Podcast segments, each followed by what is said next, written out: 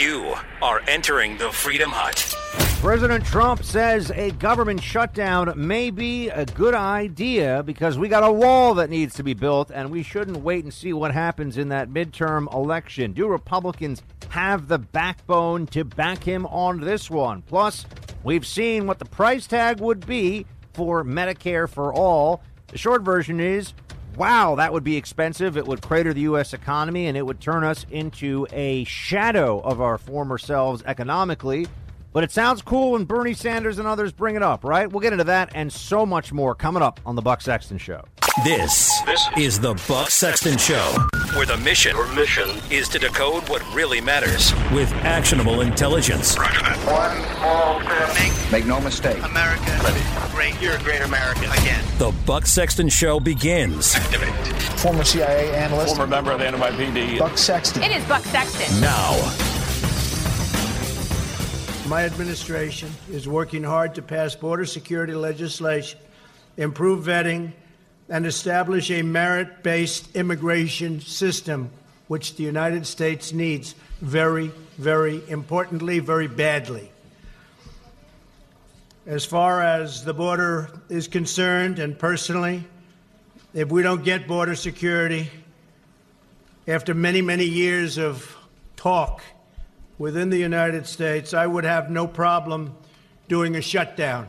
It's time we had proper border security. With a laughing stock of the world, we have the worst immigration laws anywhere in the world. Welcome to the Buck Sexton Show, everybody. You're the, you're the president there making clear what uh, the fight is going to be going forward. He is saying that a shutdown is not something that Republicans should shy away from, that a shutdown so that we can finally get border funding and a change to border security and laws around immigration is necessary. I, I got to tell you, if not now, when? We always hear, we always hear about the shutdown's going to come the next time. You know, oh, now's not the time. We got an election. You know, this is this is the McConnell. This is the establishment refrain. It just gets repeated over and over again. Now, let's not do the shutdown now. Republicans always get blamed for a shutdown. You know what I think that is? That's a story that we hear from the media that we should we should at least question, if not discard. I don't buy it. I don't buy it. I don't think that it is in fact the case that Republicans would get blamed for. The media is going to say we get blamed for a shutdown. The media also said that Helsinki that Trump's meeting with Putin was such a disaster that his presidency would never recover. And, you know, does anyone even remember Helsinki? Does anyone even have, you know, any any part of that that they look at now and they say, "Oh my gosh, how could Trump have been such a such a savage?" I think it all went fine, actually. It wasn't great. The optics of it weren't amazing, but nothing really happened. And we've all moved on from it and maybe the policies he discussed with Putin were constructive and and helpful in their own way. You know, we, we just we just don't really know yet. But they said that was oh my gosh, that was the worst thing that had ever that had ever happened. I mean, that was some uh, that was some next level of of terrible. And looking now at what they're saying about a shutdown, I just have to I just want to put it out there, folks. Are we really going to take advice from the other side? You know what happens if the Democrats take the House starting in 2019. All we, uh, you know, we'll have all this stuff on impeachment, and that'll suck up all the oxygen in the room. If you want very little to get accomplished between now and President Trump's reelection effort, at least from a congressional point of view, Trump can still do what he does, but from a congressional point of view, uh, then yeah, let's wait till after the midterms. You know, McConnell always wants to wait until after the midterms. I don't. I don't see how that's going to be a. I don't, I don't think that's a good idea. In fact, our our uh, our friend here, Miss Ann Coulter, who you know people don't give Ann uh, enough credit on this issue. Trump's whole argument on immigration, and at, there was a time when he would talk about this publicly, but Trump's argument on immigration was largely borrowed from Ann Coulter's book, Adios America this isn't just a theory. I mean, I, I know this was what was going on at the time. Trump read that book and borrowed the arguments from it and defeated you know, 16 other GOP candidates. Ann is the one who went on uh, the Bill Maher show when there were all 17 GOP hopefuls and said, you know, who's the most likely to win Donald Trump and was booed and heckled and ah ha ha. Unlike that room full, I mean, the, the, the Bill Maher audience is the true hyena arena. I mean, they are as bad as it gets. Uh, but, you know, Ann went in there and she said that, and of course she was prophetic, not just correct, but prophetic. And here's what she says about this wall situation. Play four with these endless onslaughts with oh it was the unaccompanied children and and and now it's yeah. oh they mu- they can't be separated from their parents you know the coyotes and drug dealers. Um we can't keep fighting the entire MSM um the entire donor class 100% of the democrats 50 to 80% of the republicans. That's why we wanted a wall. We need a wrap if he build the wall the media will go crazy. It will distract over everything yes. and his poll poll numbers will go through the roof. I think she's right. I think she's right, and I also think that uh, that Ann is somebody who doesn't get enough credit for seeing which seeing which way things are going to go with Trump. You know, I, I do not like this. Uh, I do not like this notion that Trump shouldn't fight here, and and that Republicans are already they're already running for the exits. Uh, that's not the way that it should be. Newt, whatever that's worth, Newt agrees with me. Play five. He's got to be firm. If, if, if this is the fight he wants, he's got to go to the country. He's got to explain it. He's got to tie it to illegal criminals and to people who we know for as facts. I mean, you go around the country, you find these incidents: uh, people who've been killed, people who've been tortured, uh, people who have been raped. Uh, and you look at the total volume of fentanyl and of opioids that come in across the border, uh, and I think the president can make a very strong case. We have over 60,000 Americans a year dying of drug overdoses a large percentage of that tied directly to illegal drugs crossing the border.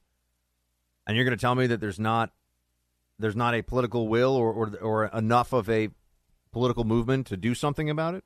I, I refuse to believe that. I, I certainly hope that's not the case. I do not believe that is the case. But Trump has to fight. Democrats are willing to they're willing to uh, let America dissolve through open borders, through a dissolution of American culture, through a, you know, one thing that I thought was really interesting. I'll I'll take a moment from this is not really in monologue mode here. I'm just this is just Buck talking to you for a minute. I thought this was so interesting. I was speaking to a former U.S. ambassador to Mexico, and this is a guy who's very favorably disposed disposed towards the uh, Mexican people. Obviously, a fluent fluent uh, Spanish speaker, and uh, uh, you know is lived there for many, many, many years, and on top of being ambassador. And I just said, you know, why do we have thirty thousand plus murders a year in Mexico? Another statistic you don't hear much about: murder murder rate in Mexico higher than it's ever been. You look at the murder rate for uh, the the worst murder rates in the world in terms of cities that are not in a state of war, right? Just that are cities that have have uh, criminal homicides. A lot of them are in Latin America, and a lot of them happen to be at the very top of the list in Mexico specifically. But I asked, I said, so why does Mexico, with a, a neighbor to its north that's the wealthiest, most powerful country in the world, that is a benevolent neighbor? I know people oh, no, we're, yeah, we are. We're a benevolent neighbor. And, you know, Mexico doesn't really have any real national security concerns, doesn't have to worry about being invaded, doesn't, you know, why is it so the government so dysfunctional? And I just ask, I just want to know because I'm not a Latin America guy. I don't speak Spanish. I'm not a Latin America specialist. I know more about the Middle East than I do about Mexico. And he said, well, you can start with the fact that a very small percentage of um, Mexican murders are solved and prosecuted and then extrapolate that down. I think he said it was 3%, by the way. I mean, it was a shockingly no, low number. Well, I, it's so low that I feel like I must have misheard him, and maybe I did, but I think he said 3%. Maybe it was 30, but I, I think he said 3%, which, think about that 30,000 murders a year in that country, and 3% of them are solved, prosecuted. Um, and then he said it's really a rule of law issue. And that culturally, the rule of law is viewed differently. And I said, well, what does that mean exactly? And then the microphones came out and it was time to sit and do the interview. And we didn't really get to get into it. But I thought that was very insightful. The rule of law is viewed differently. Hmm. I think people, uh, that's one I'll have to chew on a bit more. But why is Mexico so dysfunctional? Because people have a belief that they don't have to obey the rules and they won't be punished if they don't. And that there's a, this is kind of the, the cultural sense of, you know, do you, do you stop at a stop sign just because there's a stop sign, or do you always check and see if there are cops who are going to catch you? If your first impulse is to always see if there are cops around to enforce it, that's that means something. Uh, but you know, we're we're fighting this that, that's just an aside. But we're we're fighting this battle over over the wall and over dealing with immigration at our southern border, and we don't have time. We don't have the ability to delay this. Um, the the Democrats are willing to not just amnesty the 11 million people that are in this country illegally, just wholesale amnesty them, but also to encourage more entrance all the time. I mean, the stuff that when you, when you think about how you have people that are putting their children and themselves in jeopardy and breaking the law to come to our southern border and use children as props to get into the country in some cases. Right, they're willing to uh, uh, to use children as the wedge that will launch them into into America, into the interior. And you think of what the Democrats are willing to say about immigrations and customs enforcement agents and the Trump administration. They're Nazis. This is the gulag. This is prison for babies, all this stuff. Not taking into account that a, a lot of immigration and customs enforcement are actually former military. So they're really just spitting on veterans who are working in immigration and customs enforcement now. They don't think twice about that at all. Uh, I think the Democrats are lost on this issue, meaning that I think that they, they will never turn back and become a party of rule of law at the border. They have given up. They have decided that, or not given up, they've embraced.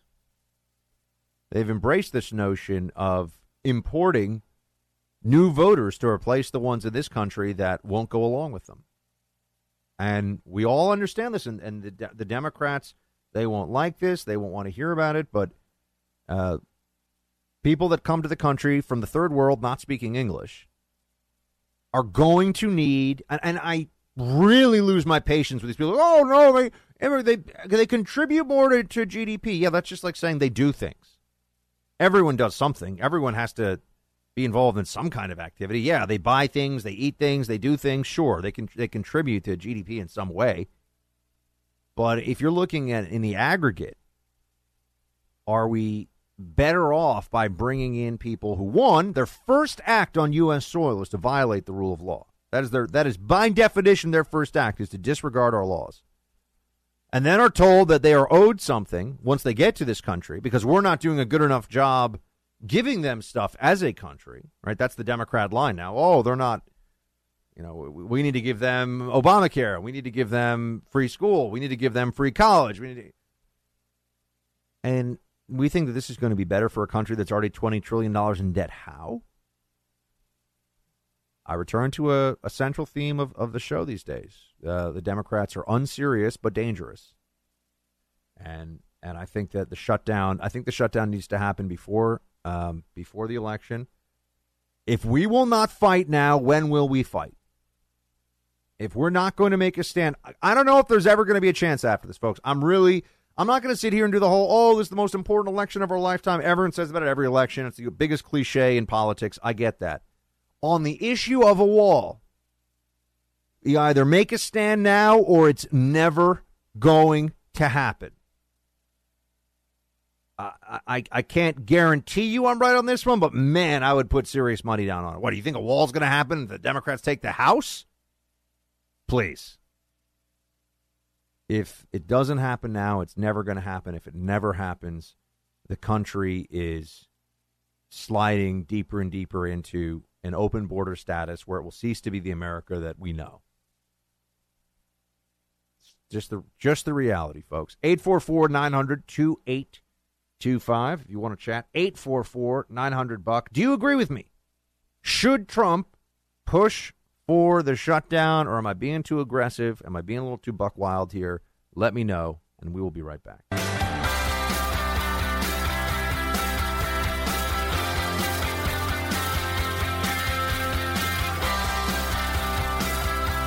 But that stuff that President Trump just came back to say, we need to put this to rest. He's been saying this all the time. And if anybody who has anything to do with President Trump is watching this, please send him this message. This 2.6% economic growth, it is for one quarter. You can spike growth for a quarter all sorts of times. In fact, do you know how many times during President Obama's eight years growth was 2.6% or higher? 14 quarters. 14 quarters. One more time. Say it again. 14 times during President Obama's administration, growth was 2.6% or higher.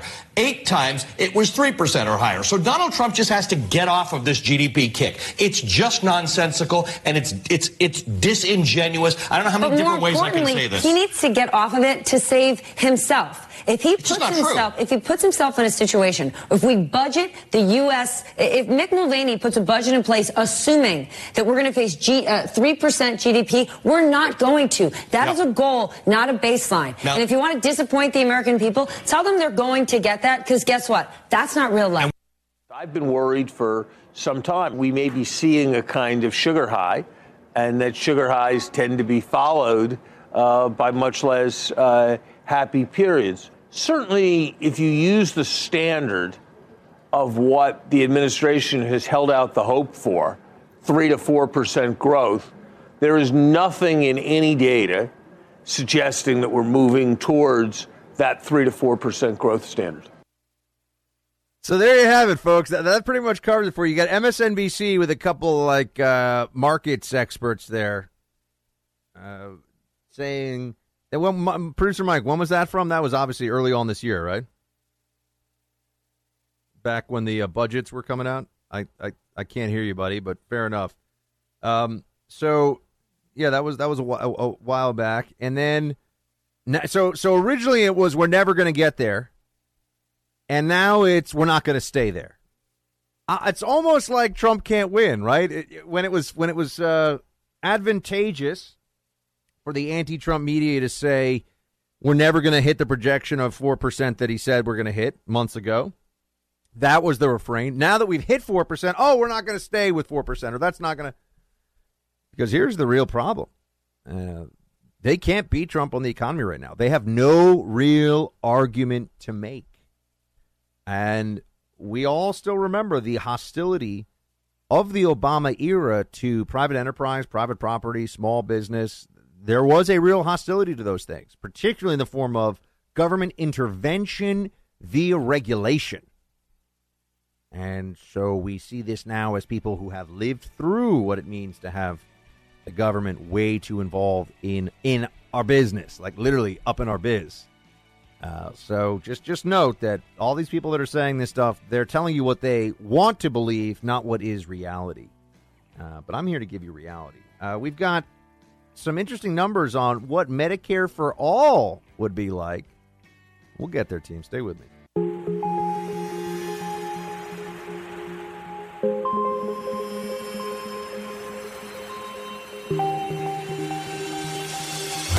He's holding the line for America. Buck Sexton is back.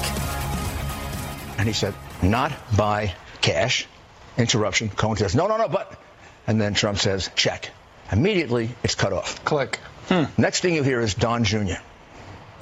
He must be talking to Don Jr., but that's erased also. So, so, yeah, he erased him, sure. And the expert, the expert is going through it, trying to figure out a few things that can be very hard to figure out. Like, is this a recording of a recording? Did he cut it off at the time, or did he go back into his little laboratory or whatever the hell he had and cut it off? It's wild, crazy, and they're out of their minds. He did. He he did not participate in any meeting about the Russia transaction. The other people at the meeting that he claims he had without the president about it say he was never there. Uh, and there are at least four separate witnesses who say that against a guy who's been kind of proven to be one of the biggest liars in America. You, you tell me a lawyer is taping his client. The guy is unethical. He's a scumbag. He's a horrible person. I've never heard of a lawyer taping his client without the client's consent. I never heard of a person like Cohen doing what he did to Chris Cuomo, coming into his office in this building, taking out his phone, putting it away and saying, I'm not recording you, and then recording him for two hours. Cohen is shady, folks. No question about it. Uh, Cohen is shady. There you had Rudy Giuliani out there making the case about this, and uh, you know that there's there's such a media fascination with this one. I, I don't think it's really going anywhere because I don't believe that Cohen has anything on Trump to give. Which means that at the end of all this, Cohen will have not just burned, he will have, have nuked a bridge, so to speak. He, he will have completely obliterated any relationship that he has with the most powerful man in the country right now. Uh, and will have put the country through a real barrage of just sordid, ugh, the whole thing. I, I got I agree with Giuliani. A lawyer who records his clients, that's terrifying. I mean, this is up there with like a you know a, a, doctor who sets up a camera in the examination room for kicks. I mean, this is really bad. And you know, I, I, I see this now as as a point of media fascination because they're saying, and this was the big storyline that I, I don't think we actually even have this soundbite, but it doesn't matter. I'll tell you what it was. That whenever Giuliani says collusion is not a crime, they're pushing him on this, and they're saying, well, uh, there's now they're preparing to tell us that collusion happened. And that's just not true. Uh, and you have former Bush administration spokesperson Nicolle Wallace, who's one of these people who has now found a home at MSNBC by being a complete and, and an absolute Trump basher, which I don't think is. Uh, I don't think she would disagree with that as a description. I mean, she she clearly bashes the president all the time. I mean, she may say critiques or criticizes, but um, here you have this whole fight that's coming up over over over collusion, whether collusion happened, and they're already moving the goalposts on this one. I want you to be very clear on what's going to happen here. They're going to say that even if no crime was committed here, that there was uh, that it was unethical to take the meeting and so that alone is going to turn into a call for impeachment if they take the House. By the way, forget about all that stuff. Remember, Rod Rosenstein, the DOJ, a week ago. Oh my gosh, he didn't commit a crime. You can't send him off. You can't. You can't take him out of office. No crime. No crime. Impeachment for Rosenstein because they like him needs to be a criminal offense, or else there's no, nothing there. Impeachment for Trump is going to be a political offense, and I actually think that impeachment power has always had a political component to it. Yeah, you know, if you are if you kill a bunch of people in a drunken rage, you should be able to be impeached and then prosecuted if you're president. But also, if you're just engaged in unseemly and corrupt behavior, the Senate with the with the House, they I mean they should be able to impeach and then remove you. That that is something that that is very real. And as I as I read to you, people in the federal bench, federal government officials have been impeached in the past for non criminal behavior. So they are trying to make the case right now. They're trying to lay the groundwork for collusion, which isn't a crime, it is a concept, it's a narrative. They're going to make the case that the collusion narrative is enough on its own to warrant impeachment if Democrats take a majority in the House. That's where this is all heading. Um, and, and they're also saying, remember, we, we've learned almost nothing new about this Trump Tower meeting. All we have that's new, that's gotten this injected into the news cycle, is that is that Cohen says, and now a guy who's a proven liar, who has a lot of incentive, not just he's not just a liar, has a lot of incentive to lie right now. The Dersh, the Dersh weighed in on this one. Play three. Of course, he'd much prefer to uh, remain loyal to President Trump, but prosecutors have him in a squeeze. Uh, they may have information about his taxi medallions, about other kinds of issues. And that's what they're doing with Manafort, too. Manafort apparently made a lot of money doing this consulting stuff for Russia. I got to say, I didn't realize it was that it was that kind of lucrative. Um, Bloomberg says Manafort here made more than sixty million dollars as a political consultant in, in Ukraine Producer Mike, we are in the wrong business. Did you know this? We should apparently be in the shady political consultant business. We'd be great, dude. We'd be great. You know, you'd be the muscle. I'd be the I'd be the bag man. I'd be go around collecting the contributions, and you'd come in with two guys named Yuri and Oleg, and uh, they'll do anything you say. Sixty million, dude. We could retire on that. Yeah, but we're too honest for that, Buck. I know we're good guys. We could never. Are you kidding me, dude? He he'd he'd bring out he'd bring out cash, and and cash would just start just start being all all cute and cuddly to the Yeah. bad guys, and it just wouldn't work. I'm gonna stick my cockapoo on you. Sick my cockapoo on you. That's the first time I've ever heard that. um, yeah, That's, I Easy. forgot. I forgot you have a cockapoo. He is a cockapoo. That is quite a dog name. Yeah. Uh, so, oh, by the way, for uh, this is a total aside, folks. If you have not seen this, and this is one of my frustrations on radio. This is why, by the way, we're going to start streaming some of the show. That's another fun thing that's coming up soon. Um, so that we're going to have more video components to this radio show for those of you that are into that kind of thing. Um, so I can actually show you photos of the cockapoo, for example. But there was a a video that went completely viral over the weekend of a dog, and I didn't get much details on it. Doesn't matter. A dog that's in someone's yard that took a GoPro and is holding it in its mouth. So it has the GoPro camera and is running with it in its mouth. You can see the dog's face, its eyes, and then see behind it. And you see the human beings that are trying to chase after it. It's just, I can't do it justice except to say that you've got to watch it. It's like a minute of your life that is well spent watching this dog run around with a GoPro in its mouth. is really funny.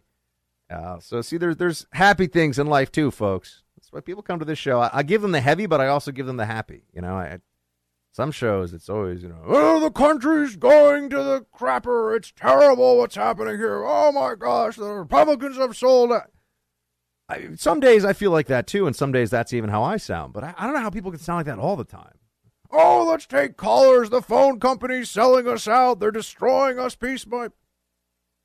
It seems a little. It seems a little excessive to me.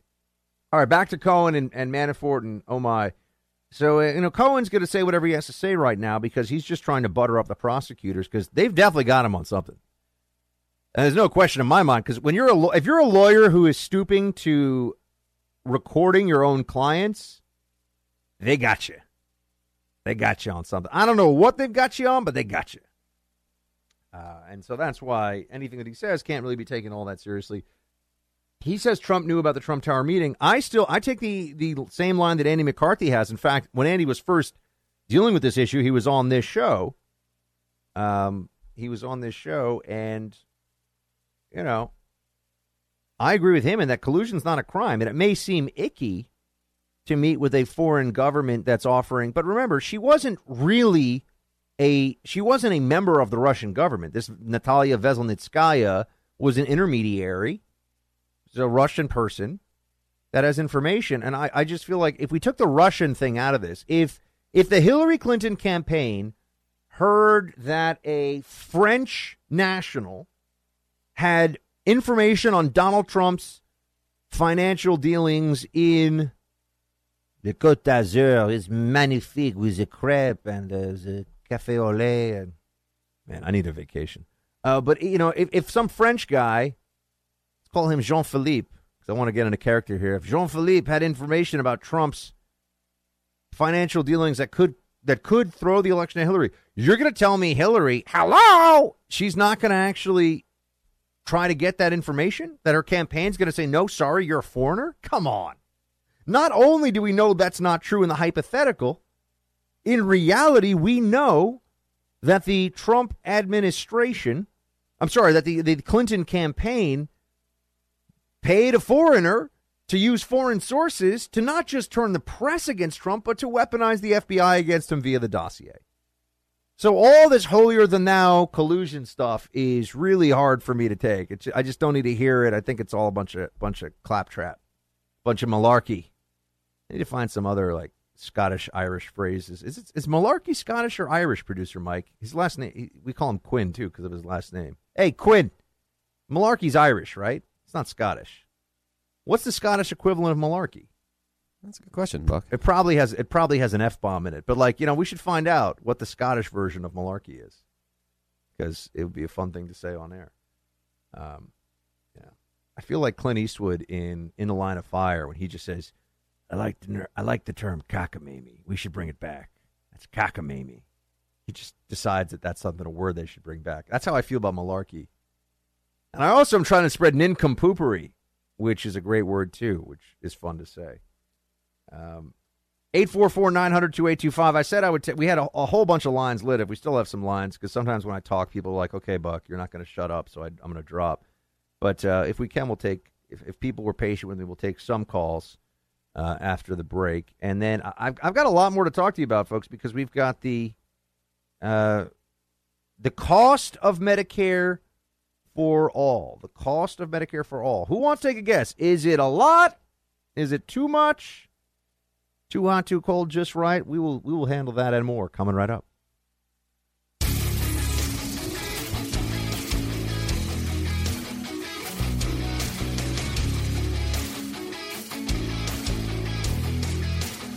We are doing a phenomenal job. We're setting records, but we have laws that don't work. So we're working around those laws, and it's unfortunate. I have to take my, my hat off to the Border Patrols, for the law enforcement, to ICE, which really has been maligned by the Democrats, the job they do. They go into these MS 13 nests, nests of bad, bad people, killers in many cases and they go in there fearless and they do an incredible job and they get them out.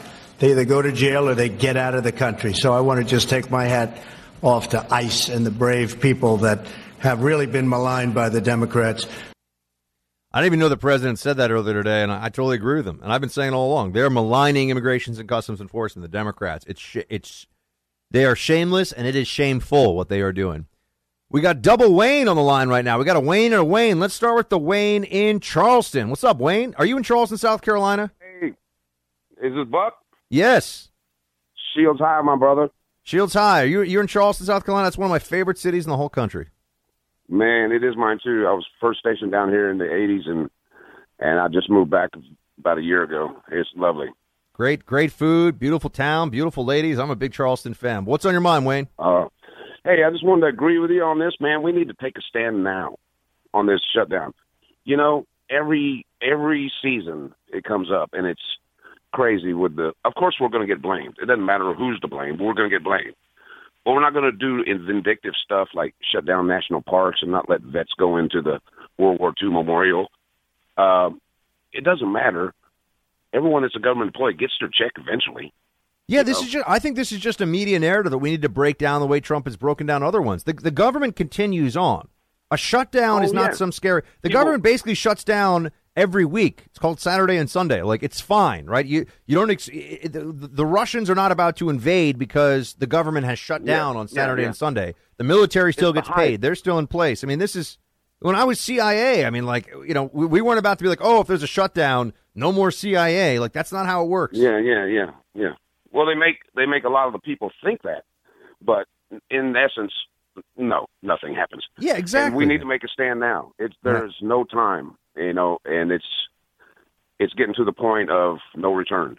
Wayne, have you? By the way, did you listen to the Jesse the Jesse Kelly and uh, Sean Parnell podcast from last week? I feel like yeah. it would be up your alley. You should you should check it out. Yeah, and you know what? And something I want to reiterate that it was either you said it or it was on your show. It was several weeks ago, and I caught it. And it's like the thing that these people have against him, and that's the Republican, uh, you know, establishment and the Democrats, is they're realizing a regular Joe can come and do this that you guys think. Whoa, whoa, whoa, whoa, whoa! We got to drop. Hey, Wayne, I appreciate, but we can't. Hey, you got to, John. You drop that one. Wayne, I appreciate you calling, man. We can't. We got to keep the language clean. Thank you for calling in. wow. Uh, sorry about that, folks. Uh, I I believe we dropped it. Whoa, callers, spicy today, spicy. But he is correct in that a normal guy can come in and do the crap that the uh, government we are led to believe only the experts can do. But Wayne, you know what? I still like Wayne. Wayne, thank you for calling in. Appreciate it, brother. Shields high. Wayne in Moss Point, Mississippi. Wayne, how you doing? Hey, Buck. Buck, hello. How are you? I'm good, man. Thank you for your call. We got double Wayne tonight on the show. It's exciting. All right. Well, I, I want to tell you that I wish everybody could see the interview Donald Trump did with Barbara Walters in around the year 2000 when he was telling her what he thought about immigration. And he said, the problem is that if a Mexican comes into the U.S., he can buy some dirt and own it. The problem is if a gringo goes south of the border, he can't buy property and own it. He can only lease it for a 100 years. But if the local mayor or governor likes it, they can take it from him. And so that kind of stops progress. And so he said he thinks the average Mexican's a wonderful person, hard worker, Christian, loves their family, wants prosperity, but they're surrounded by a corrupt government and cartels, and they're just in a world of hurt down there. He said, what I would do is I'd say, Mexico, congratulations, you're the 51st state. And if the, you know, right now, if they gave the Mexicans a chance to vote to see if they want to be the 51st state, I think they'd jump on it. And if they did, what do you think Venezuela or Taiwan or Crimea would do if they had the opportunity to become, you know, a U.S. state? So uh, Trump could go around the world and change stuff, and uh, that would put all these other countries on notice. I think it'd be fantastic if people would see what Trump said back then. All right. Well, Wayne, I appreciate you thinking outside the box, my friend. Thank you for calling in from Mississippi. Mac in Texas, real quick. We only got about 30 seconds. Oh, we don't have time? I wanted to get Mac. Okay, fine. Fine, fine, fine. I know. I, God, we got so many calls. I like to take our calls when we can. Um, we got to talk about. Hey, guys, guess what? Free healthcare isn't free at all. In fact, it's crazy expensive. According to new analysis about what Medicare for all would be, here's a short version. It would more or less bankrupt the country. That's coming up. I talk about SimpliSafe Home Security a lot on the show. It's an incredible security system, fantastic protection, very easy to use. Well, I've got exciting news. SimpliSafe is now valued at $1 billion. You know, I've known these guys a long time, stretching back to since they were just five guys working together, okay? This is a company that was founded because one guy wanted to help his friends who were burglarized. Now it's worth a billion dollars. Here's what makes SimpliSafe so great it is comprehensive protection for your home, okay? It is round the clock monitoring and police dispatch, and you get protection against intruders, fires, leaks, and burst pipes. 24 7 monitoring is only $14.99 a month.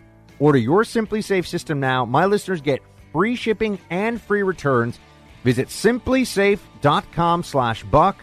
That's simplisafe.com slash buck to protect your home with SimpliSafe today. Again, simplisafe.com slash buck. Buck Sexton. Your mission. Decoding the news and disseminating information with actionable intelligence. One small step. Make, Make no mistake. America great. You're a great American again. This is the Buck Sexton Show. Activate. Former CIA analyst. Former member of the NYPD. Buck Sexton. It is Buck Sexton. Now. We need to make public colleges and universities tuition free. We are the only major country on earth that doesn't guarantee health care to all of our people. While, depending on your income, your taxes may go up to pay for this publicly funded program, that expense will be more than offset by the money you are saving by the elimination of private insurance costs. It is an enormous honor to stand with each of you to say never again in America does anyone go bankrupt just because they got sick. Free health care for everybody, baby. That's the promise of the Democrats these days. Medicare, Medicare for all, as Bernie says. Medicare for all. Well, there's a little problem with that, of course. As you know, it's not free. And this is something that that sounds good, and it is increasingly a rallying cry of the Bernie Warren Ocasio Cortez wing of the Democrat Party. But you know what's amazing about this, folks? None of them know what it would cost. In fact, Bernie Sanders, via spokesperson, has admitted they don't know what it would cost. They don't know how much money it would really take to do Medicare for all. Uh, they just they do not know. Well, now we have some idea, thanks to the Mercatus Center, a libertarian think tank at George Mason University, uh, which is, I believe, paid for by, in part at least, receives money from the Koch Foundation, and the Koch and Koch uh, also sponsors my show, Rising. So full disclosure there. It's fun to do full disclosure stuff now. It's like I feel so corporate, you know. But they've done this cost analysis, and here's what they find out, folks. Who wants to take a guess? What would it cost for Medicare for all? $32.6 trillion. That's right, trillion with a T. That would be the cost of it. to pay for this. Remember that then that's supposed to be the tw- the 10 year cost from 2022 to 2031 after an initial phase in. And the increases in federal spending over 10 years range from 24.7 trillion to 34.7 trillion. So let's call you know roughly 30 trillion dollars is what it would cost to do that. What it would cost in, in overall spending the economy. How would you do this uh, given what our current budget is and given what the the the stresses already are of having such a large debt? We are over 20 trillion dollars in debt and you'd basically be looking at a doubling of the income and corporate tax. That and that's just to, to try to make the numbers work. I mean, you're looking at having Sweden level taxation, and as I've been saying, Sweden and Denmark and these countries that the Bernie Sanders of the world point to as oh look at how well it works there. They're moving away from their model, which they have not had for very long, by the way, of these massive welfare states because they view it as unsustainable.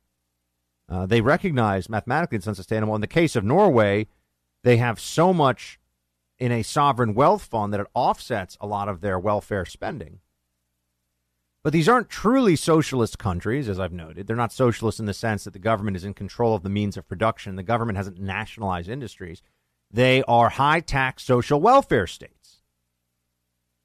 High tax, though, is where this starts to run into some real problems for folks. And this is where the Democrats, this is where all of a sudden they have to deal with the unpopular aspects of this, or at least they should have to deal with it.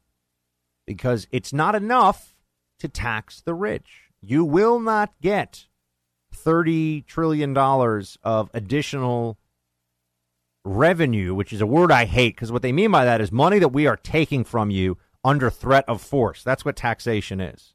You don't pay it, they're going to come and take you and take away your freedom and take away your stuff. Uh, you're not going to get $30 trillion by raising the marginal tax rate on the 1%. No, no, no, no, no.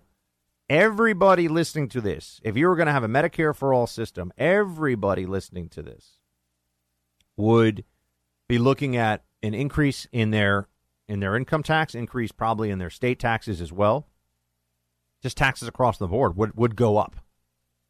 Uh, and if you were making, you know, twenty five to one hundred and fifty thousand dollars a year, you would have to pay substantially more in taxes. So that's going to cover a lot of us, right? We're all going to sit there and think, "Ooh, this is going to hurt." Uh, and then you get into what would that also mean? What does that mean for the broader healthcare system? You know, one of the problems that I see with the way that the left approaches healthcare is is that the, one of the, one of the central. Let me even step back further from that.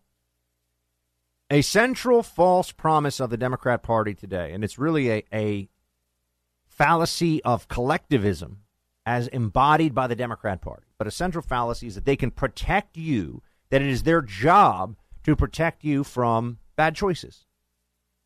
Right? That they can make bad choices something that will not really affect you, and that that is their role. Uh, and also, they can protect you from the realities of other people's choices.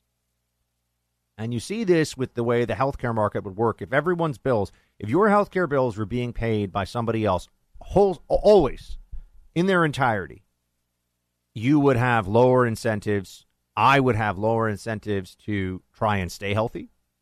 Uh, I would have no financial incentive to make lifestyle choices that are more more conducive to good health. Uh, you know, and this is where you start to run into problems. People don't like the personal responsibility aspect of healthcare and healthcare spending. Look, I'm all in favor of health insurance, meaning that when somebody has a, you know, we should basically all have insurance. Uh, we should we should all have a, a healthcare marketplace where you know you you you just like you do with a car, you pay a certain amount, and above a certain uh, threshold, you know the insurance kicks in. But you know, our first cost after, you know, housing probably, or maybe it's our first cost even before housing, should be preparation for some level of, you know, medical coverage for ourselves. Uh, you know, that should be baked into our expenses. I mean, this notion of going and paying $20 or $15 or whatever it is you pay as a copay all the time, and that's your only, that's the only dollars and cents that you feel exchanging hands over your health care. That's a bad, it's a bad habit we're all in. Look, I'm in it too. That's a bad habit we're in, though. Uh, the the truth is that we are generally sheltered from the realities of our healthcare costs in ways that distort what's really going on, and that's not good. That's not good. We should all be covered above five thousand or ten thousand dollars of legitimate healthcare expenditure. And below that, we should all be paying for it. Like you would with a car. You don't you don't send a, a note into your insurer when you need new gas. You don't send a note into your insurer if you're you know you you need to replace your stereo system or something. I mean, you know, that's on you. But if you if your car, you know, hits a tree going 40 miles an hour, like yeah, then you said, you know, then you hit the insurer. We all need that coverage, and I agree with that. I mean, that's a smart thing to do.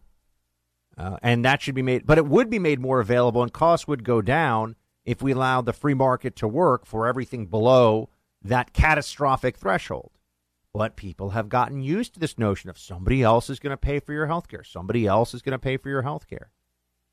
And I'm going to make myself really unpopular right now, but Medicare is part of the problem. Yes, I'm going to say it. And I, I, get I get angry people that know that I love them and they love me who listen to the show. They get mad at me when I say this, but I'm telling you the truth. Medicare is part of the problem because the average Medicare recipient will take out twice in benefits what they paid in over their entire life cycle of Medicare taxes. So you're getting double. Average. Now that's not true for everybody, but that's the average Medicare recipient is taking out twice. And a huge chunk of that is very, very late in life, end of life care. Huge chunk of that piece. So somebody else is actually, and that somebody else is us, meaning generations that, well, not us, some of you are getting Medicare right now. And now, by the way, this the government's forced us all into this situation, right? This is this is government planning. So this isn't. I feel like sometimes when I talk about entitlements and Medicare and healthcare, people feel like I'm calling out. Indiv- I'm not calling out an individual. Look, I'm going to want Medicare too, right? I, I'm paying my taxes now. I'm going to want it. This is the promise they've made. You know, same thing with Social Security. I'm going to want it. Probably won't be there by the time I retire, but I'm going to want those things.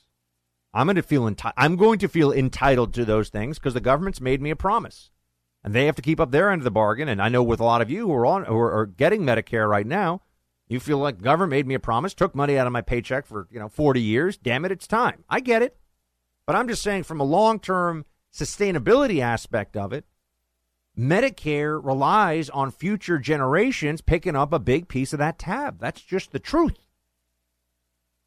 So everyone likes somebody else to pay for their health care. Everyone wants, you know, and, and I look, I feel the same way, right? I I have had that experience of going into a doctor's office and paying 20 bucks and getting really good care and being like, wow, I've got great. That's actually when I worked for the federal government. My insurance was great. That's one of the things I miss about the federal government, actually. Insurance is just fantastic. Uh, changes again in the private sector. When I was at the NYPD, my insurance was like not insurance. It was it was Obamacare before there was Obamacare. It stunk. Anyway, uh, so I've also had that experience of yeah, this visit's not covered, even though obviously it's medically necessary. Can you give us eight hundred dollars? Thanks. I'm like, uh, I guess I have a credit card I could put it on. I've had that experience too. But but the cost of this has to matter because the cost always matters. It's just a question of who. Somebody always pays. Just a question of who. And Bernie Sanders, for all the promises about how it's just going to be the rich, that is a lie.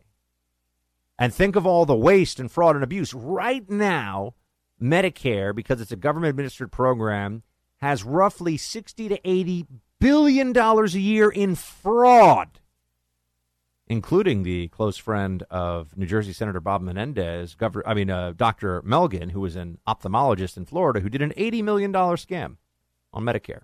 But somehow they were just friends. Menendez had a hung. One of you pointed that out to me, by the way. I got that correction. I said he was acquitted. He was not acquitted. It was a hung. It was a hung jury. So thank you for the correction. Uh, Menendez had a hung jury and they chose not to retry him. Uh, but this program would have a tremendous amount of waste, fraud, and abuse in it. I think healthcare standards would go down dramatically. And I, will just put it this way, you know, right now, I mean, heaven forbid, you're sitting there, you, know, you find out that you have a life-threatening illness.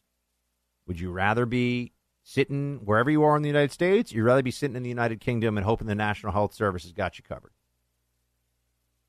I think a lot of you know. I think I think the answer is pretty clear. And and Bernie Sanders, they're offering a mirage, just like the mirage of land redistribution in a place like Venezuela, or it's happened in so many countries, right? We're going to give more of the land to the people, to the poor people. They'll farm it better. They'll do a better job with it. No, this leads to disaster. Um, we are still in the early stages. Some of these European social welfare state experiments that we've seen going on we're we're in the early innings of how that's really going to turn out. I think that they're all they have all been turning away from it. Uh, they have realized that they can't continue on with what they have. And then I would also point out, and maybe this feels a little secondary to all this, but you know, Sweden coming up with a lot of great new, uh, great new pharmaceuticals these days. Sweden doing a lot to cure cancer. You, you, think that a an HIV vaccine is going to come from Norway or the United States? More likely. You, you think that incredible breakthroughs in medical technology that will give people back their lives uh, are they more likely to come from us or from some tiny socialist countries in Europe? See, I just did it. Uh, democratic social uh, socialist countries in Europe. Uh, I think we all know the answer to that too. But $30 trillion, everybody would have to pay. Everyone's paycheck would get just gobbled up by the government so that you would have access to, to health care. And by the way, by the time the generations who are young and who are and they're earning in their peak earning years, when I say young, I mean peak earning years, by the time they might be eligible for Sanders Medicare for all, we'd realize this is crazy. This is a catastrophe and they'll have given away their their best earning years, their their uh, most productive years in their careers to the government in large part. You want to work for Uncle Sam for six months of the year? That's what Bernie Sanders is offering for you. Show up, do your job every day, work hard, deal with annoying bosses, deal with the possibility of being fired, and all the other things that we all know come from work. Do all that for six months of the year and then on the first day after that six month period, the second, then you get to actually start putting money in your bank account to feed your family, to pay your rent. Is that the country you want to live in? Do you think that'll be a better, more prosperous country? That is the country that Bernie Sanders and Elizabeth Warren and Ocasio Cortez and all the rest of them are offering to you. Paying about half of your income in taxes, no matter what you're earning. Doesn't sound like fun to me. Doesn't sound free at all. It actually sounds like the antithesis of free or freedom. We'll be right back. The FBI calls home title theft one of the fastest growing crimes. Brace yourself because having your credit card stolen is nothing compared to the hell that you are in for once an identity thief takes control of your home's title. Uh, look, folks, I- am telling you, I saw a demonstration of this process. Uh, home title lock walked me through how easy it is for the bad guys to just create a forgery online and then get that passed through, even have it notarized, the forged statement, and then have the ability to take out loans against your home. Okay. It's really easy for the bad guys to do. Home Title Lock can stop them in their tracks. For just pennies a day, Home Title Lock protects my most valuable asset, my family's home. Register now for a free analysis and discover if your home's title has been compromised. That's a $60 value free. Visit HomeTitleLock.com. Again, that's HomeTitleLock.com for a free $60 analysis in value.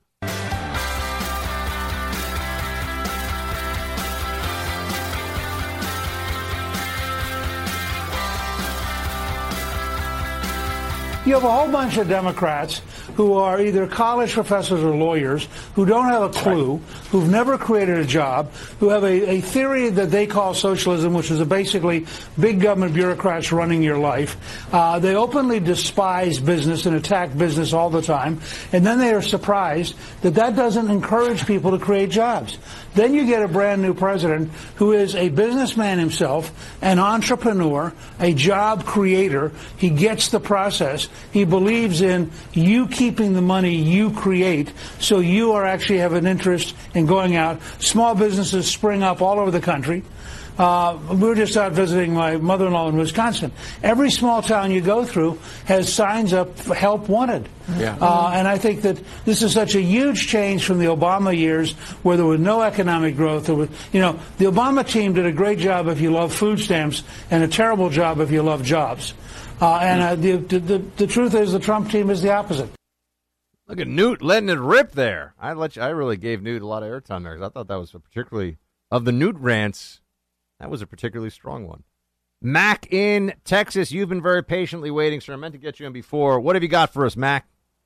Well, I have been patiently waiting, Buck, and and let me just say this: I I, I think I feel as if we have a kinship, you and I, because we're both Irish, we're both Catholic, and and you're probably somebody I would like to go play darts with sometimes. But my friend, All true. your your bumper music has got to improve. You've got to do something about the bumper music. Okay, we I'll we can we can improve. We're actually trying to do an overhaul of the music, so I'll take I'll take that under advisement.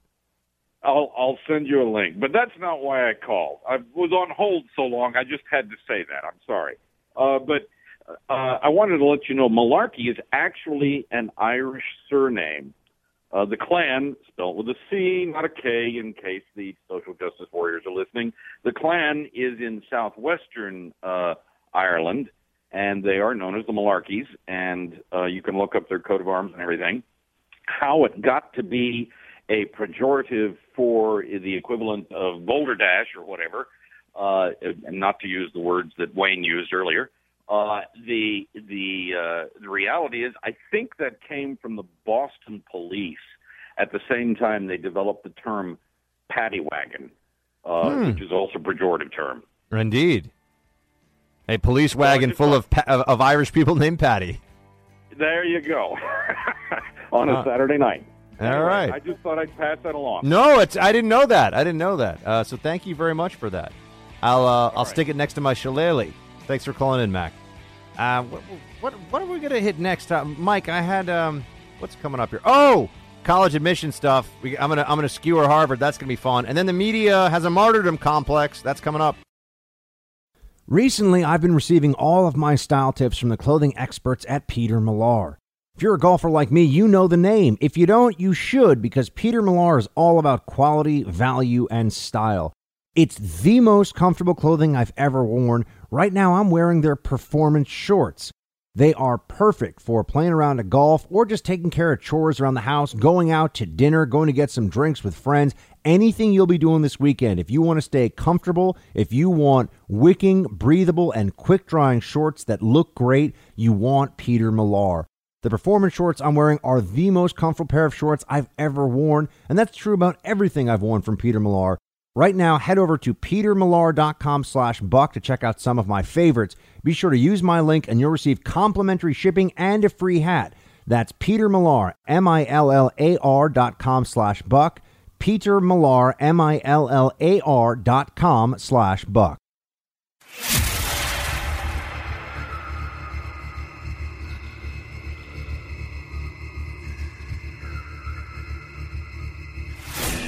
He's back with you now because when it comes to the fight for truth, the buck never stops.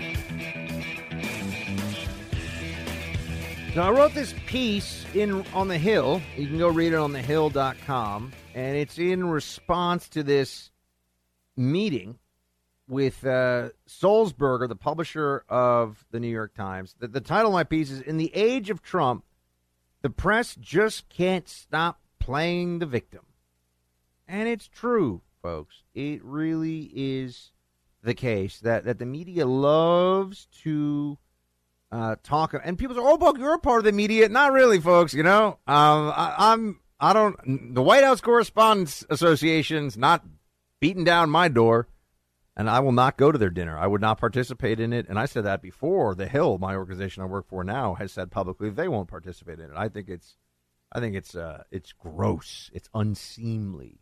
Kind of pathetic. Uh, so anyway, but I, I'm not a part of that media, and I'm also not a part of the. Oh, I'm just bringing you the facts. I don't have any opinions or thoughts. I'm just the facts. You know, that's a legacy media trick. It's not true. It's a fraud. It's a fraud.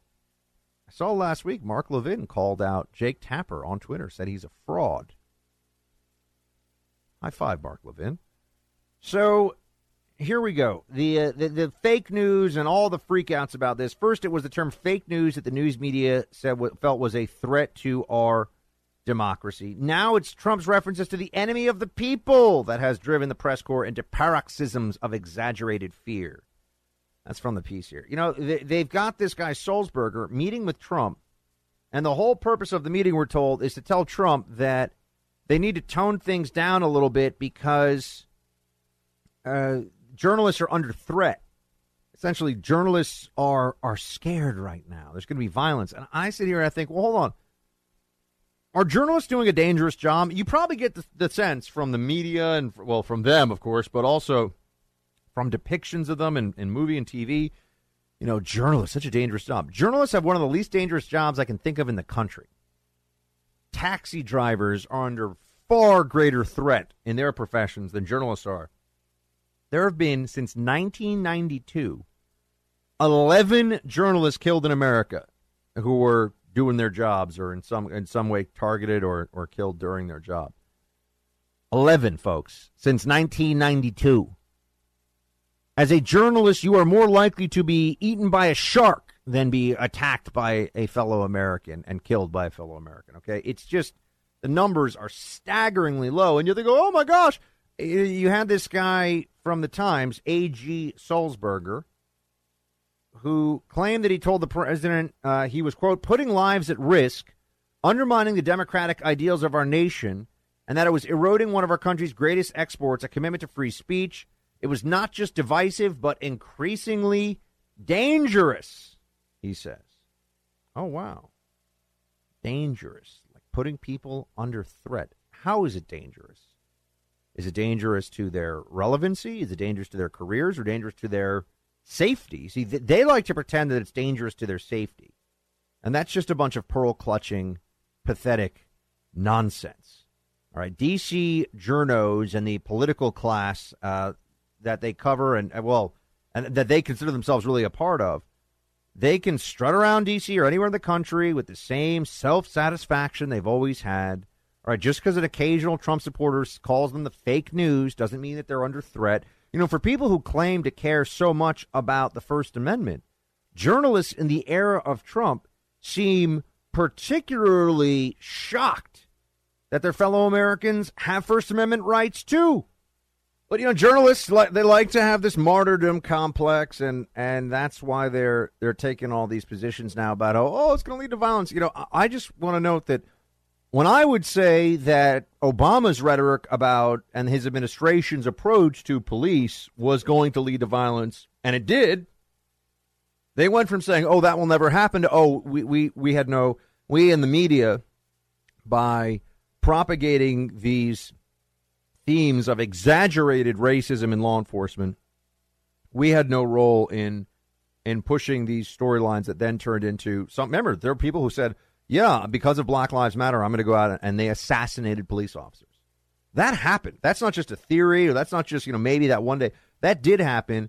But in that case, the media says, oh, no, we had no part in creating that climate. Now, with Trump, he just calls them fake news. He's criticizing their work, folks. When he says he's the, they're the enemy of the people, he's not saying they're the military enemy of the people. He's just saying that they're the enemy of truth, which is what, well, at least that's what I call CNN these days. But no one really thinks this is going to lead to violence, and it hasn't led to violence. Meanwhile, Trump supporters are being attacked for wearing MAGA hats and they're being spit on, and you know, Trump administration officials are being harassed and kicked out of establishments, and all that is happening. But we're supposed to be worried about the press. The press is a very fortunate bunch. And I consider myself in that capacity too. Because all of you listen to me, I get to do a job I love every day. So thank you. I am very fortunate. I don't walk around though like these other guys do. Oh, it's so hard, my job. Uh, uh, uh, there's so much threat. Yeah, I get death threats, and people say terrible things to me. Who cares? It's part of the job. It's what you deal with. People are savages. You deal with it, right? But these journalists, though, really, I got to bust out the world's smallest violin for them. I mean, give me a break. New York Times saying, "Oh, they're under threat. They're not. They're under threat of irrelevance. That's the only threat." We'll be right back.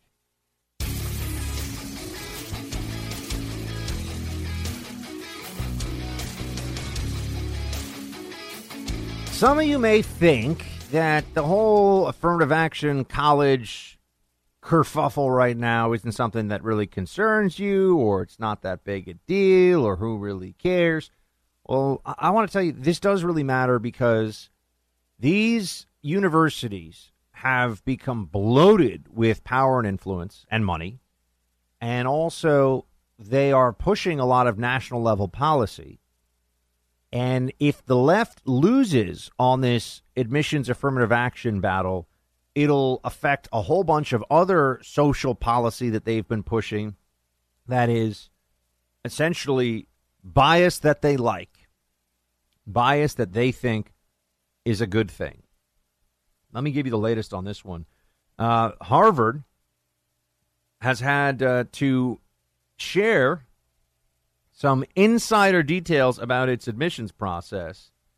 And first of all, you, you learn some of the jargon out there. Lopping, tips, and the Z list, for example. This was the New York Times. Bias lawsuit explores Harvard's admission secrets.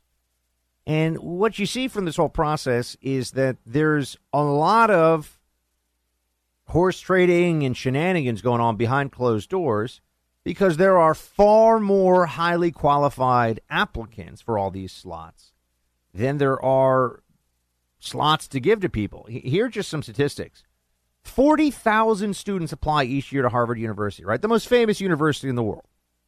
2,000 are admitted for 1,600 seats in the freshman class. The chances of admission are under 5%.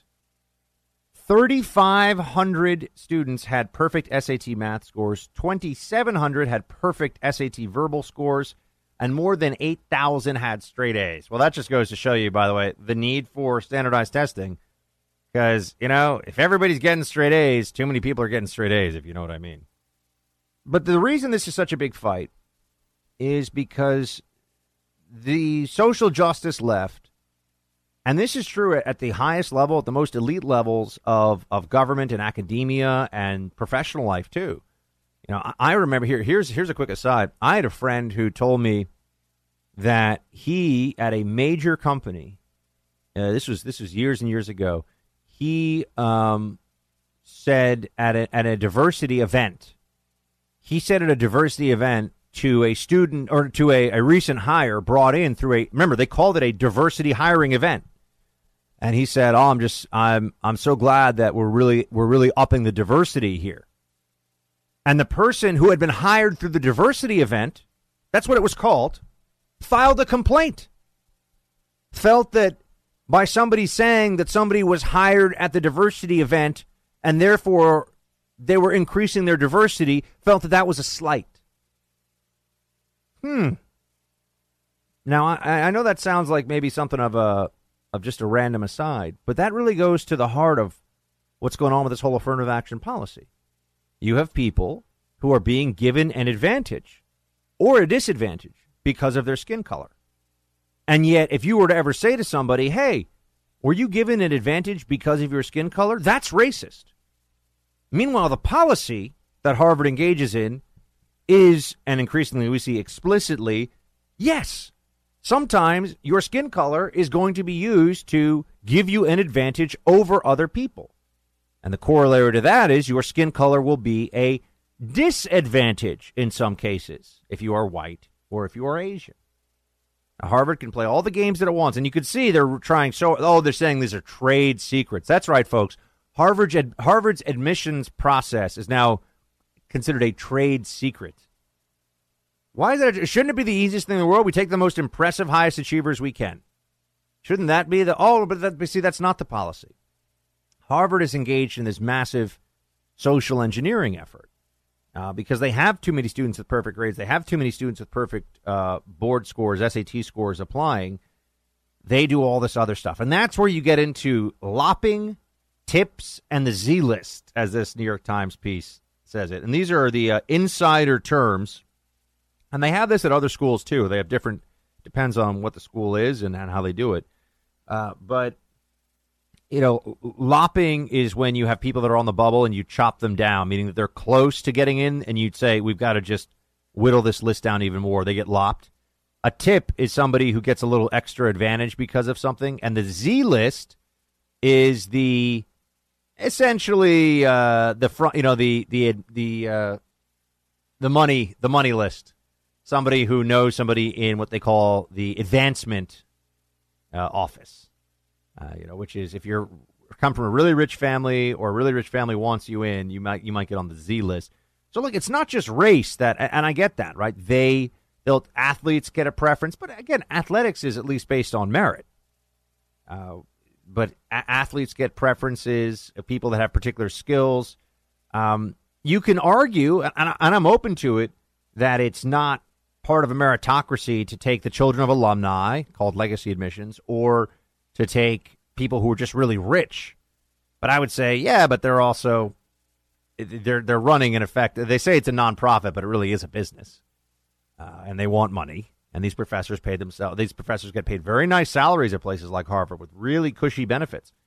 So, you know, they, they want money, and I, I'm not saying that's I'm not saying that's fair or right, but I do understand it. Uh, then you have the whole racial angle, and, and people up until now, and this is where this whole case really turns, because this is going to go up the Supreme Court, folks. This is a big deal. It's going to affect national level policy. It's going to affect if you have kids.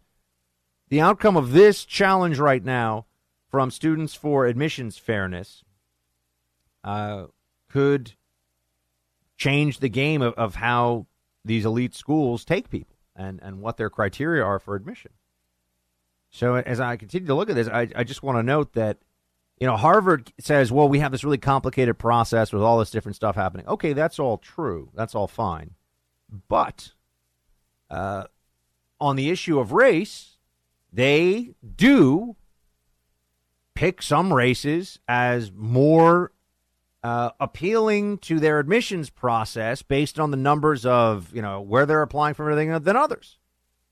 And Asians get the the unfair deal as a result of this one. Asians in particular get an unfair, and there's just no way around it. And when you look into some of the rhetoric that they use, they say, "Oh, this Asian seems," and this was really this is I think why this got so got so much uh, attention today because it's it's in the personality metric that they're that the admissions committee at Harvard is knocking Asians down, which starts to get into some stereotypes. Right? They'll talk about how an Asian was quote busy and bright, but looks like many others.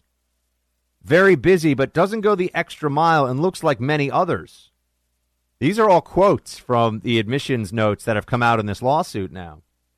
Uh, yet another was bright and busy, but it was a bit difficult to see what would hold him in during a lop, which means that when they do kind of a culling of the admissions. Uh, a just a, a lot of trying to find reasons that are very flimsy to not take Asian kids with perfect grades and perfect SAT scores.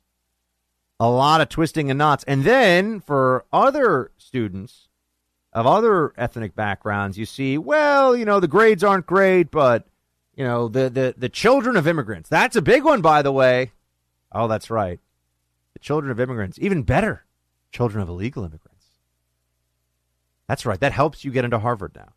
So if your parents broke the law, you get a little extra. And remember, I'm using Harvard as a stand, and this is true of all these schools now. This is true across the. board. It's true at Yale. It's true at Stanford. It's true everywhere. This is what they're doing. This is now commonplace. Harvard is the industry leader. Trust me, this is happening elsewhere. But yeah, that's right. If your parents broke the law, you are more desirable than, you know, say somebody who comes from like a fourth generation family of military service in the Midwest. You know, you're not as desirable as somebody applying to Harvard uh, as somebody who, you know, their parents broke the law and came here and, and are on public assistance. They're more desirable from Harvard's point of view. I, I think that's a tough thing for the American people to swallow. There's a reason Harvard has been fighting tooth and nail to avoid the disclosure of this information because they know it doesn't look it's not about trade secrets it doesn't look good and it's because you have these these effete liberal snobs essentially of all backgrounds and races at these and these uh, admissions committees that are instituting their own form of social engineering and you know some of you said oh buck it sounds why are you so hard on these schools i've gotten some of these emails for one, I mean, I went to Amherst, so I know the I know the drill. Amherst is just like all these other places. Uh, and two, I think that this is wrong, folks. This isn't a oh, why didn't I? Uh, you know, I, I think there's often this effort to try and make it sound like this isn't a big deal somehow. This determines the course of a lot of people's lives. This determines, in in some part, your earning potential for the rest of your life. I mean, these schools are gatekeepers for the rest of society now. If you want a certain kind of job at a certain kind of place, you need a fancy res- you need a fancy degree at least to start out with on your on your CV. Uh, so they have tremendous power and authority in our society, and I think they're misusing it. I think they're acting in a way that is that is unethical. I'll never forget when the Supreme Court, when I was in college, looked at one of these decisions and just narrowly upheld race conscious admissions. The college president at Amherst said, "Well, even if the Supreme Court rules against us, we'll find a way around it." It was breathtaking. He said that in a whole big room full of people. I thought, "Oh, okay, so here we go." Liberals, when they win at the Supreme Court, it's gospel. When they lose the Supreme Court, it doesn't count. You'll see that a lot more coming up in the future, my friends. And we've got much more, so stay with me. Buck Sexton. Your mission decoding the news and disseminating information with actionable intelligence. One small step. Make, Make no mistake. America Ready. great. You're a great American again. This is the Buck Sexton Show. Former CIA analyst. Former member of the NYPD. Buck Sexton. It is Buck Sexton. Now,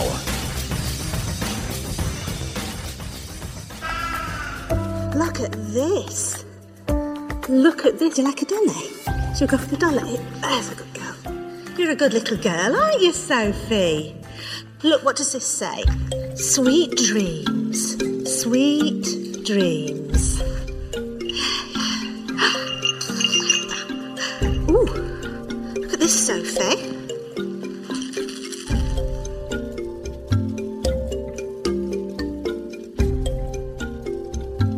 Meow, meow. Now, you may be thinking, this sounds like a pretty normal session of uh, of somebody who is, you know, introducing a, a young child on the BBC. That's what that audio is from. On the BBC to uh, to toys, you know. Oh, Sophie, do you want to play with the little thingy? Do you want to play with the little dolly? Sophie, is that what you want? Uh, she didn't really sound quite like that, but close enough. Here's what they're not telling you, but I can see it because I'm looking at the video and all the subtext or all the actual text. Sophie's a boy. Sophie is a boy. The BBC put out this video over the weekend with the headline. Well, here it is. Are you sure you don't gender stereotype uh, your children? We did an experiment to see what people really think of little boys and girls. Hashtag no more boys and girls. Folks, we're already at the point where the progressive left, it's true in the UK, it's true in this country as well. In some ways, I think we're even further along on the transgender uh, on the transgender social justice spectrum than Britain is.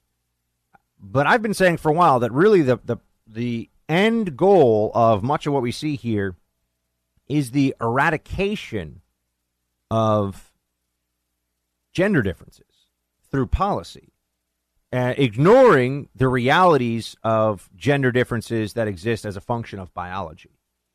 And this is a perfect example of that. I mean, now now you've got this experiment where they've got a, a a boy and a girl, and they dress them differently, and they call them different names, and they have them playing with girl toys or boy toys. You know, if they're they basically mix and match, right? So the girl is being told to play with all the boy toys and all the you know the dragons and the cars and they're saying, "Oh, well, this is." And by the way, they're not going to like where this.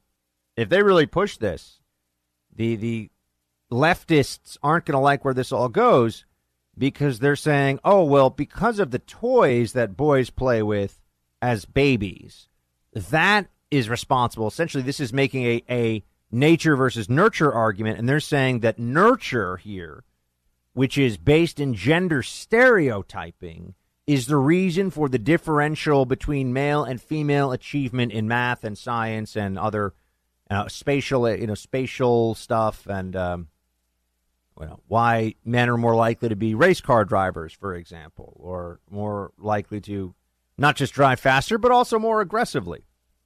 Oh, and by the way, there's another there's another point I need to get to about that in just a moment. Uh, anyway, this is this is what's going on at the BBC now hashtag no more boys and girls. One of the problems with this is that it's just not true. If they're going to try to use science to make this case, if they're going to try to pretend that there really is no difference between uh, male and female that is biologically determined, they're going to find that they have to falsify the results. We see this all around. You already know this, right? Some of you listening to this are scientists. Most of you aren't. You already know this. You know that men and women are different. You don't have to be told that men and women are, are different. You're you're fully aware of that reality. And yet here we are where we are being told, "Oh, not only are men and women men and women not uh, not different biologically in any meaningful way, but if we just dress them differently and treat them as though they're the other gender, that's not going to result in any problems, or that that's not a strange thing to do. This is now, you know, the, the cutting edge of of uh, social social theorizing right now is well, yeah, just dress a little boy as a little girl, call him a girl's name, make him play with My Little Pony, and you'll see that boys and girls are no different. And that's just that's again, this is when I say this is biologically determined, it is biochemically determined. Testosterone results in different thought processes. And when I say testosterone, I know men and women they have testosterone, they have estrogen, but higher levels of testosterone result in attitudinal differences. We all know this. You already know this. Why are scientists and really sociologists and social scientists? Well, I've always said I don't like this notion of a social scientist, right? You're just a you're just somebody who reads stuff and thinks about things. You're, there's not really a lot of science in social sciences for the most part. Why are they trying to forget what we already know and have known for a long time? If they were testing and retesting hypotheses, I'd be fine with it. But what you'll see with this is that they will ignore the data they don't like. They will try to either uh, come up with conclusions that aren't there, or if the conclusions are unavoidable and they don't like them, they'll just pretend they never reached them. There is some mission in place. There's a, a and it comes from this mindset of radical equality. There's a mission in place to eradicate the differences between male and female as a means of making society equal. And this will lead only to misery and dysfunction because men and women are different. We are different. I, I, this is something that you say out loud, as I just did, and it feels it feels almost stupid to say it, but it needs it bears repeating these days. There's really clearly an effort out there to convince people that men and women are not different, and I just sit here and say to myself, I mean, this is lunacy. Uh, this is doomed doomed to failure. There is no way that this is going to result in happy outcomes. And, you know, th- th- this has also led to some really crazy stuff. I mean, uh, you know, the, the, the Swedes, for example, decided that they were going to. Here, here here's from a piece. A, Egalia, a new state sponsored preschool in Stockholm. This was from a piece by uh, Christina Hoff Sommers in The Atlantic. A new state sponsored preschool in Stockholm is dedicated to the total obliteration of the male and female distinction. There are no boys and girls at Egalia, just friends and buddies.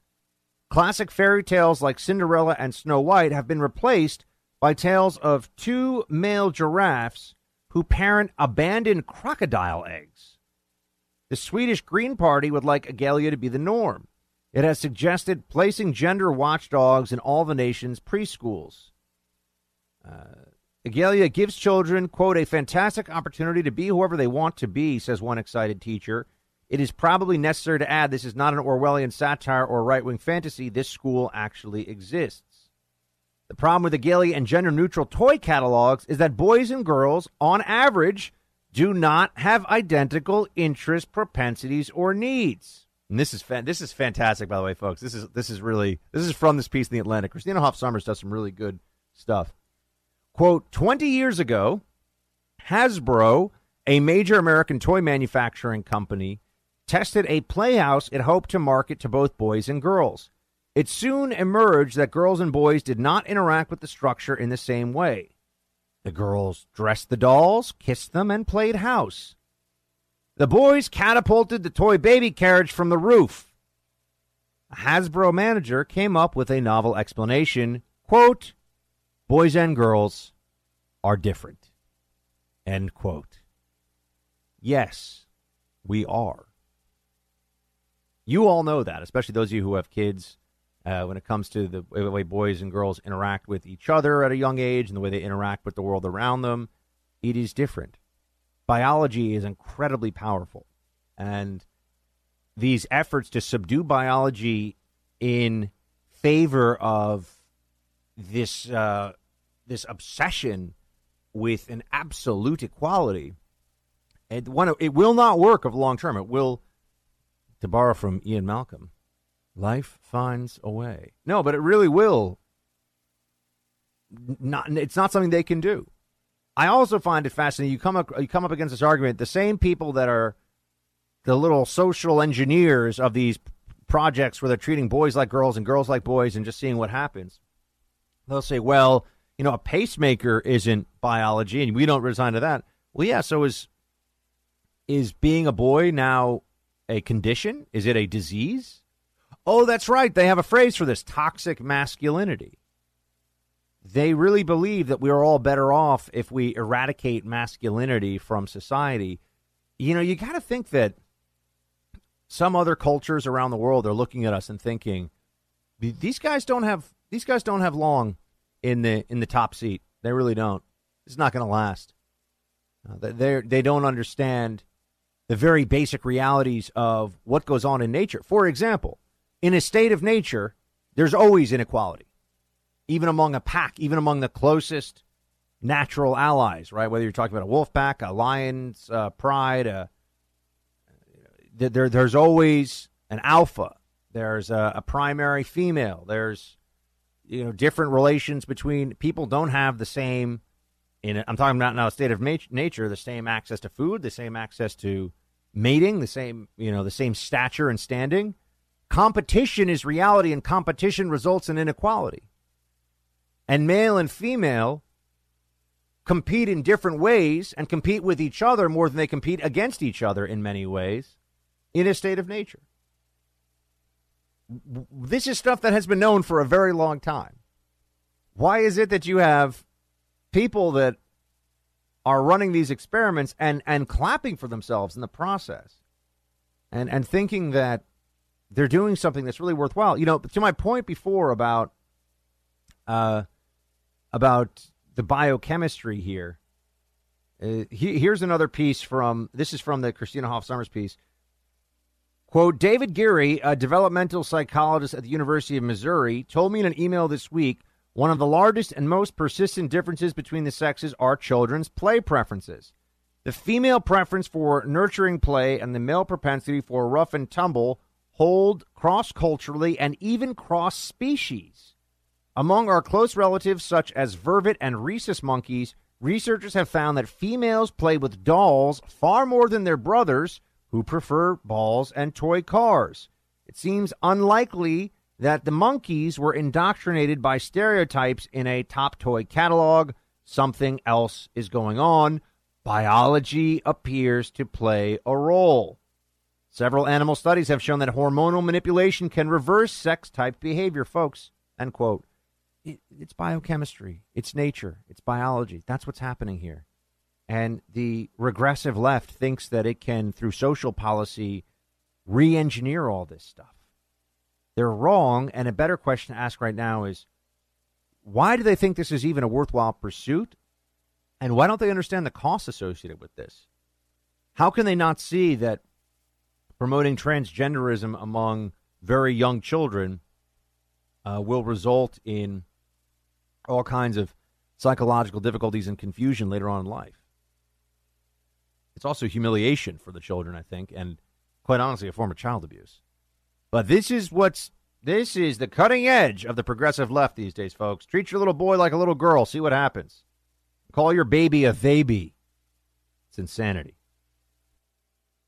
You know, the, the job market is so crazy right now that there are folks who are saying, look, I don't even really care that much about your experience. I just want to bring you in and hire you. Well, guess what? no matter what someone's experience is, you need to know who you're bringing into your company, who you're bringing into your workplace, or who's going to be renting your property from you. For all my business owners out there, for all the folks listening who own property, they rent out to somebody, you want to make sure you have somebody checking up on that possible hire or tenant in a way that is quick, efficient, and all about the details. Global Verification Network can do that for you. They're the only dual certified, veteran owned background investigation and vetting company. They're also federally certified as a veteran owned small business, folks. They're headquartered here in Chicago. They never offshore your data, they do all of the work here in the States. I know the CEO personally. He's a great guy who's running a great company. You should really check them out. Go to mygvn.com. That's mygvn.com or call 877 695 1179.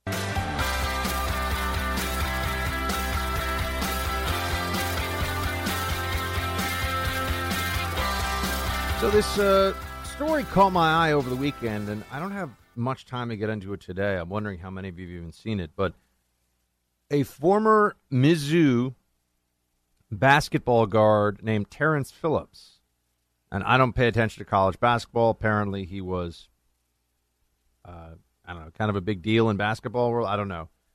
Um, but he released on Twitter a long statement explaining that the Title IX investigation that the University of Missouri uh, held on him about allegations of rape, stalking, and inappropriate sexual conduct was finished. Three of the four allegations were found to have uh, insufficient evidence. He, I, I had, here's what he said. Today I can finally speak. Today the Title IX investigation I've been undergoing for the last six months is finally over. Today I can finally say that I was found not responsible for the allegations against me of sexual misconduct, rape, exploitation, and stalking. I had four com- uh, complaints filed and investigated, and won unanimously three of them. He said. So, uh, the investigation is over, and the investigation included a fifth complainant who said that his behavior in class made her uncomfortable, and the university said, "Well, that doesn't warrant an investigation."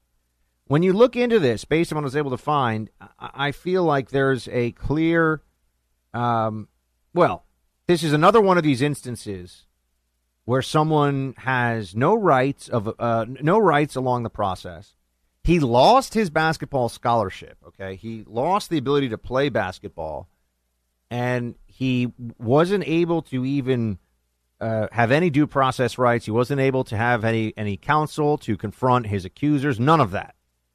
And this was all done based upon, a, I believe, still well anonymous, at least publicly, complainant A and complainant B and all that, uh, allegations against him. He was found guilty of, of pushing his ex girlfriend some years ago by the panel. And, and he said he admitted to pushing her and he was resp- found responsible for intimate partner violence.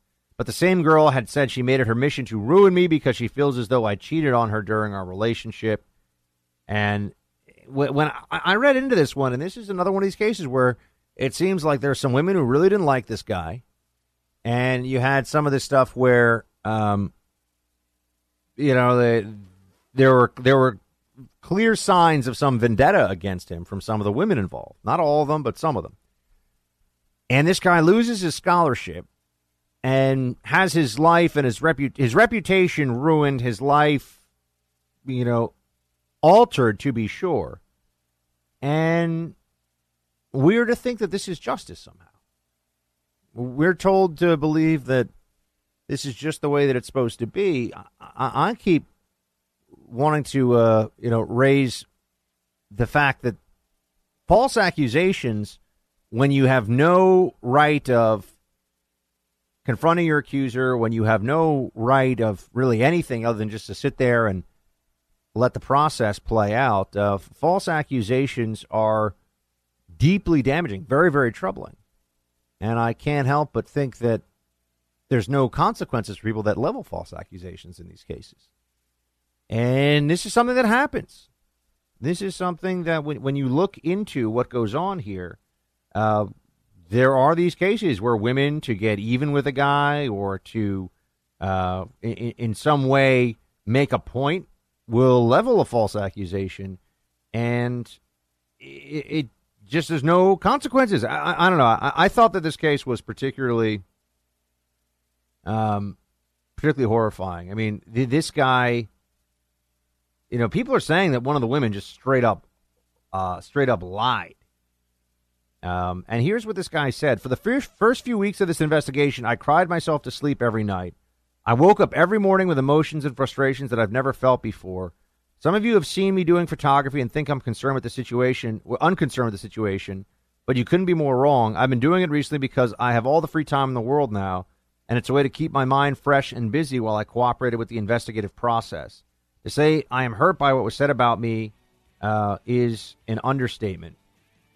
Uh, I've lost people who I once called friends. I see now they never were. I've lost fans, and you know, it's it's just whole case just it's sad, and this guy's life is ruined, and by a Title IX investigation with no due process. Not a criminal complaint, folks. University doing this. Not something they're equipped to do. The Obama administration pushed them to do this kind of stuff. Anyway, uh, I'm going to follow up on this one later in the week. Stay with me.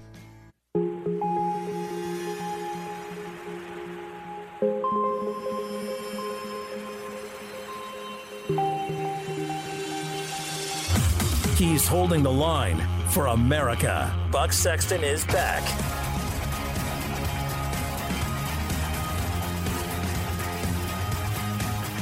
Well, it was only a matter of time, folks, before we started looking at state and city names for uh, getting a name change because of a history or, or connections historically to uh, slavery or to other uh, politically, well, either either morally reprehensible or politically incorrect, depending on the subject matter topics.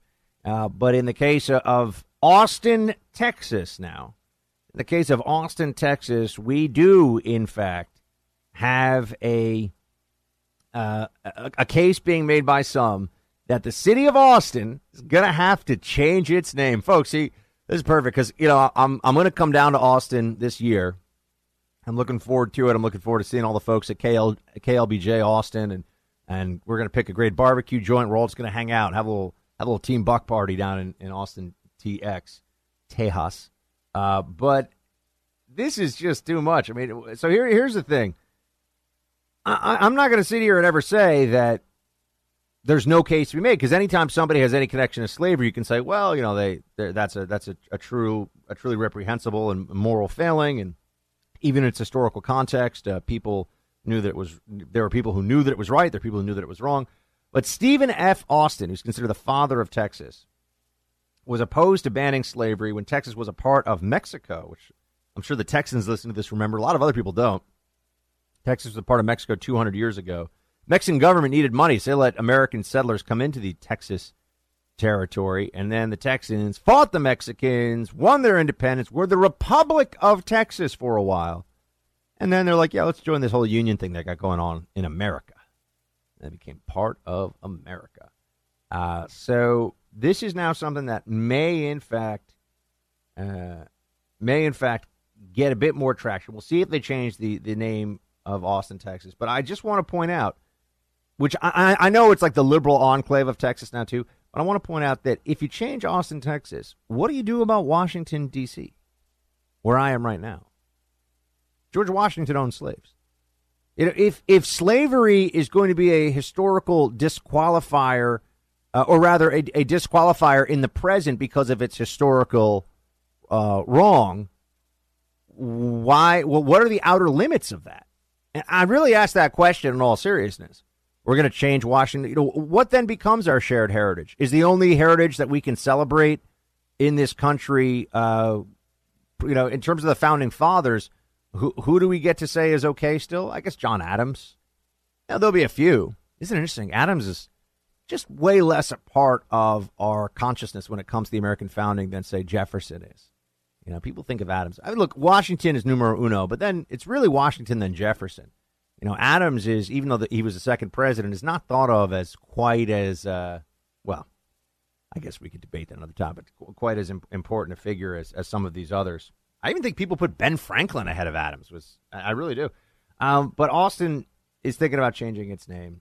I, I don't think that that's going to happen, but it's definitely going to be a, a topic of discussion. As I've said to you, though, if has to change its name, you've got Washington, D.C. would have to change its name. Think of all the Jefferson County and Jefferson Parish and Jefferson, all the things named Jefferson across the country that I'm assuming are tied to or named for Thomas Jefferson. Uh, and and w- once you start expanding this out, think of all the cost and the difficulty here associated with this. That the the name change is not just going to be something that people are able to do with you know this would be a thing. You'd have to change all the signs. You have to you know, and and at some point we have to say, okay, well, when is when is the the actual cost too much of this? You know, monument changing slash city name changing slash you know college name changing. I'm still waiting for Yale. I'm telling you, Yale's never going to change its name because people go to Yale because it's called Yale. And Yale University, as liberal and elite as it is, doesn't care that Elihu Yale was a slave trader. They're gonna they're gonna hold on to that name and come hell or high water. They're not gonna change a thing.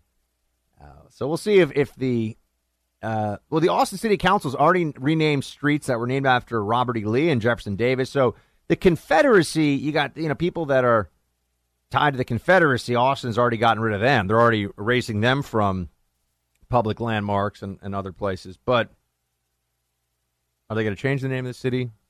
We'll see, folks. My Austin peeps, you can weigh in. Facebook.com slash Buck Sexton. Uh, but by the way, wait, before we go, actually, I've got here that the, the cities of Austin, uh, their equity office is, is involved in this. And they're saying, to be fair, they're saying that the city's name uh, requires more analysis. They have two lists. One that's like, you got to change this right away immediate action like Dixie Drive, Confederate Avenue, and Plantation Road. But Dixie Drive, are, are Dixie cups now unacceptable? I just I want to know what the rules are here. Does Dixie Cup have to change its name? Is is Dixie now the name Dixie racist? I I, I actually don't know. Confederate Avenue, Plantation Road, those all have to go.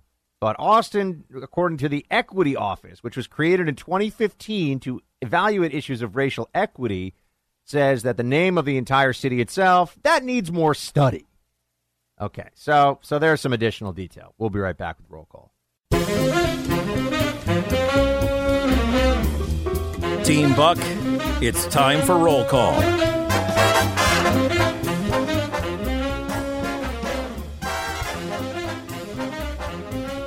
Well, it's a rainy day down here in D.C. This swamp is swampy and wet and muggy and uh, you know, lots of humidity in the air. But I am inspired once again because of roll call, because of all of you. Gives me a little boost of energy at the end of the show. If you want your roll call to make, make it. Uh, go to facebook.com slash Buck Sexton and also, if you want this show to continue to be a success, uh, I need you to tell your friends and family about the Buck Sexton Show. Show them how to download it, send them a link, tell them about the Freedom Hut podcast. Last week we did with uh, Jesse and Sean, and we'll work on the audio quality. I know, guys, I know it was the first time out with that stuff. We had a lot of fun with that. I can tell you that my gear is now in New York, and and darn it, I'm committing. I'm committing to it. In the month of August, there will be the next episode of Shields High.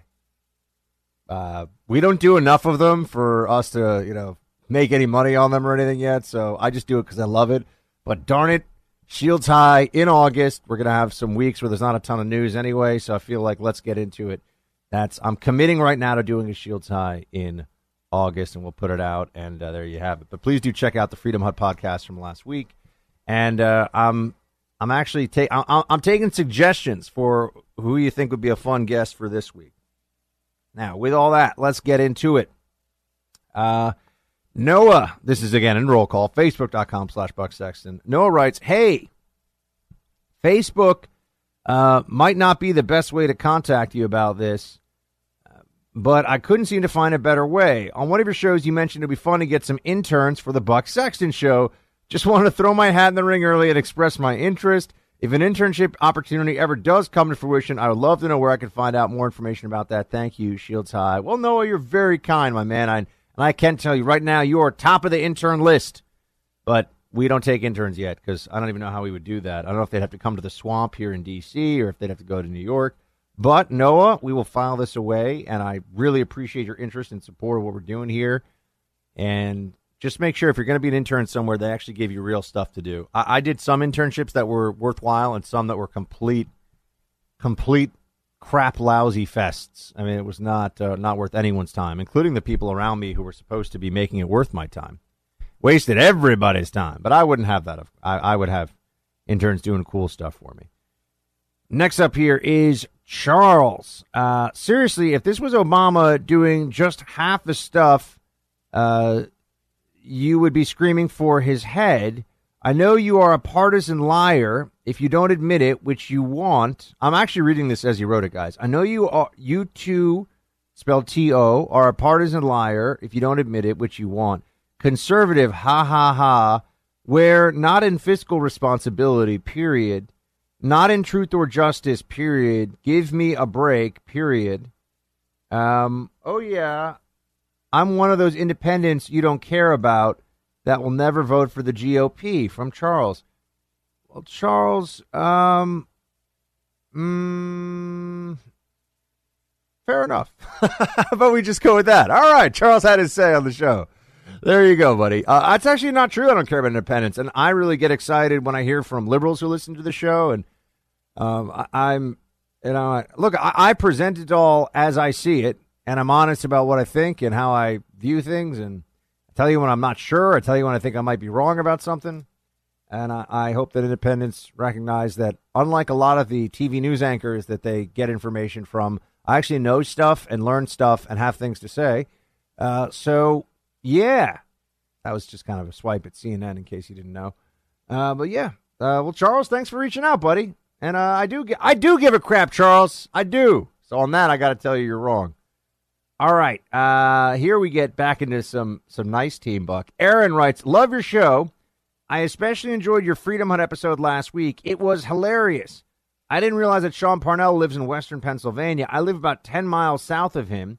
Be honored to take him out for a beer or two. Please pass along. Also, I believe you're still trying to figure out the buck gear that you sell on your site. Can I ask you to consider partnering with the Operation Hat Trick program? 12% of every branded item that you buy uh, to sell on your site goes to wounded veterans. Our company helped start this program approximately six years ago. We've raised a million dollars. Doesn't cost you anything to participate. You just you just buy product from specific companies. Our company wouldn't even make any money off this. Uh, thank you for all you do, Aaron. That sounds like a great idea. Uh, so please, uh, in the Facebook here, give me an email where I can best contact you. I'm actually writing right now, just in shorthand. Please give me an email to contact. Um, see, this is this is in real time, folks. So I got to type it. I'm on a nationally syndicated radio show. Because uh, that, sounds really interesting, actually. Sandy writes Someone I don't know responded to my post, was interested in Muslim history I shared some along with Link to Shields High, and your show also shared to public. I love it, and you from Sandy. Well, Sandy, you are very, very kind. Thank you so much. Appreciate it. Aaron writes, Hey, Buck, the top headline today is for Bernie Sanders' Medicare for All bill. I'm in the military and I have TRICARE, which covers almost everything at no cost to me.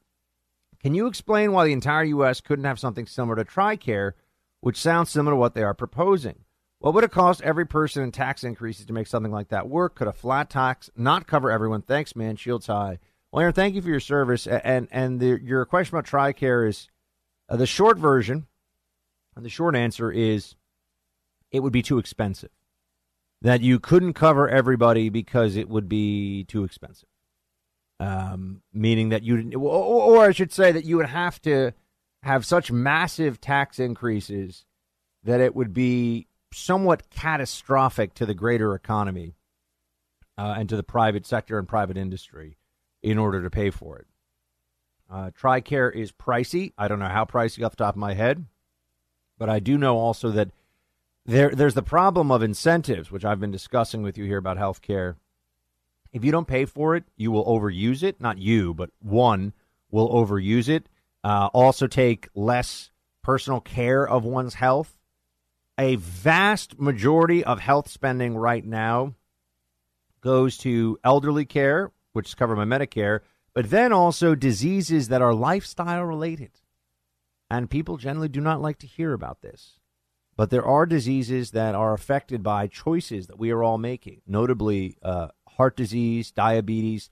These are not always, but at least in part, reflections of what we are doing to ourselves, the choices we are making about uh, activity level, what we're eating, just general health and lifestyle choices. And if you are not incentivized for medical reasons, uh, for reasons of cost to change some of those behaviors, that in the aggregate across the American economy is going to have a problem. Going to be a problem because you're going to be paying for other people's stuff and they're going to be paying for your stuff, and that's not the way it's supposed to be. Um, but uh, Aaron, I, I don't know enough about Tricare to get in the specifics of it, but I just I know that if if the government's going to cover all of your health care bills, you are going to go. Uh, the country is going to have to have taxes at least double. So whatever you're paying now in taxes, imagine twice that much.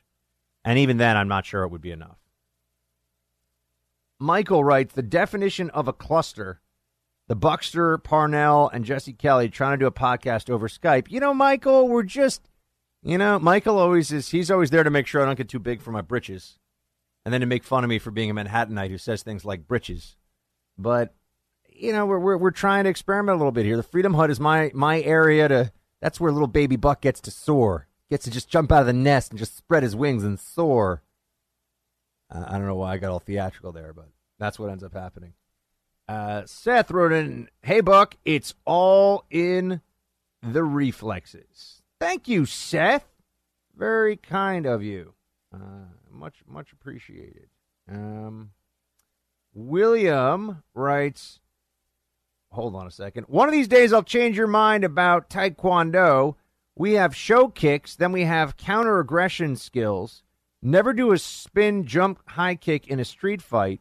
Knees, elbows, wrestling, and punches in a real fight. Fancy show kicks are only for tournaments. But in UFC, I've seen plenty of folks knocked out by a high kick, a rear naked choke. Whoa, what's that? Never heard of a rear naked choke before. And several hundred uh, left jabs. Taekwondo is just another tool in the toolbox. No, William, I know, look, I know that's true. And remember, most of my no- my knowledge of martial arts comes primarily from watching martial arts movies as a kid. So I am not a practitioner. I'm not. I, I've had dilettante level exposure to a number of different martial arts, but nothing, nothing substantial. Uh, but I, I read a lot about things and analyze them, and I also just like to talk about martial arts movies. So that's that's how we got to this point in things. Uh, so yeah, like I said, if you have any thoughts for what we should do for the Freedom Hut podcast, let's uh, let Buck know. I don't know why I just went third person there. It's being a little weird today. Not gonna lie, being a little weird. Uh, but also, uh, please do check out our sponsors, folks. We're gonna be heading into the uh, the end of the end of the year here. We want to finish out. I guess it's a little early to say that, but it's almost August. We want to finish out real strong. So uh, please do check out sponsors you've heard about throughout the show. Spread the podcast to a friend of yours. A very very helpful thing for you to do. And uh, yeah, let us know your thoughts. Facebook.com slash Buck Sexton. The BuckSexton.com website relaunch is imminent. Not quite not quite there yet, but soon. Will be very soon. So that's exciting stuff. Until tomorrow, from the DC swamp, Shields High. Woo, it's been quite a day. I got Black Rifle coffee in my hand right now because it's going to help me push through the rest of the day. It's going to keep me fired up and on task and in the fight. And if you've ever found yourself wincing at the weak taste of coffee from one of those commie co- uh, corporations out there, you probably thought, I wish they spent less time on meaningful bias training, bathroom policy reform, and other things that defy common sense, and more time on their coffee. That's why you need Black Rifle. That's why I have Black Rifle as I speak to you in my hand right now. In fact, I almost want to just slurp a little. Ah, m- delicious. Absolutely delicious. Visit blackriflecoffee.com slash buck and receive 15% off your order. That's blackriflecoffee.com slash buck for 15% off. Folks, I hope all of you will make Black Rifle your coffee of choice. I'm actually bringing it into the office these days. I'm converting all of the hill to Black Rifle coffee. Join the Coffee or Die revolution at blackriflecoffee.com slash buck for 15% off.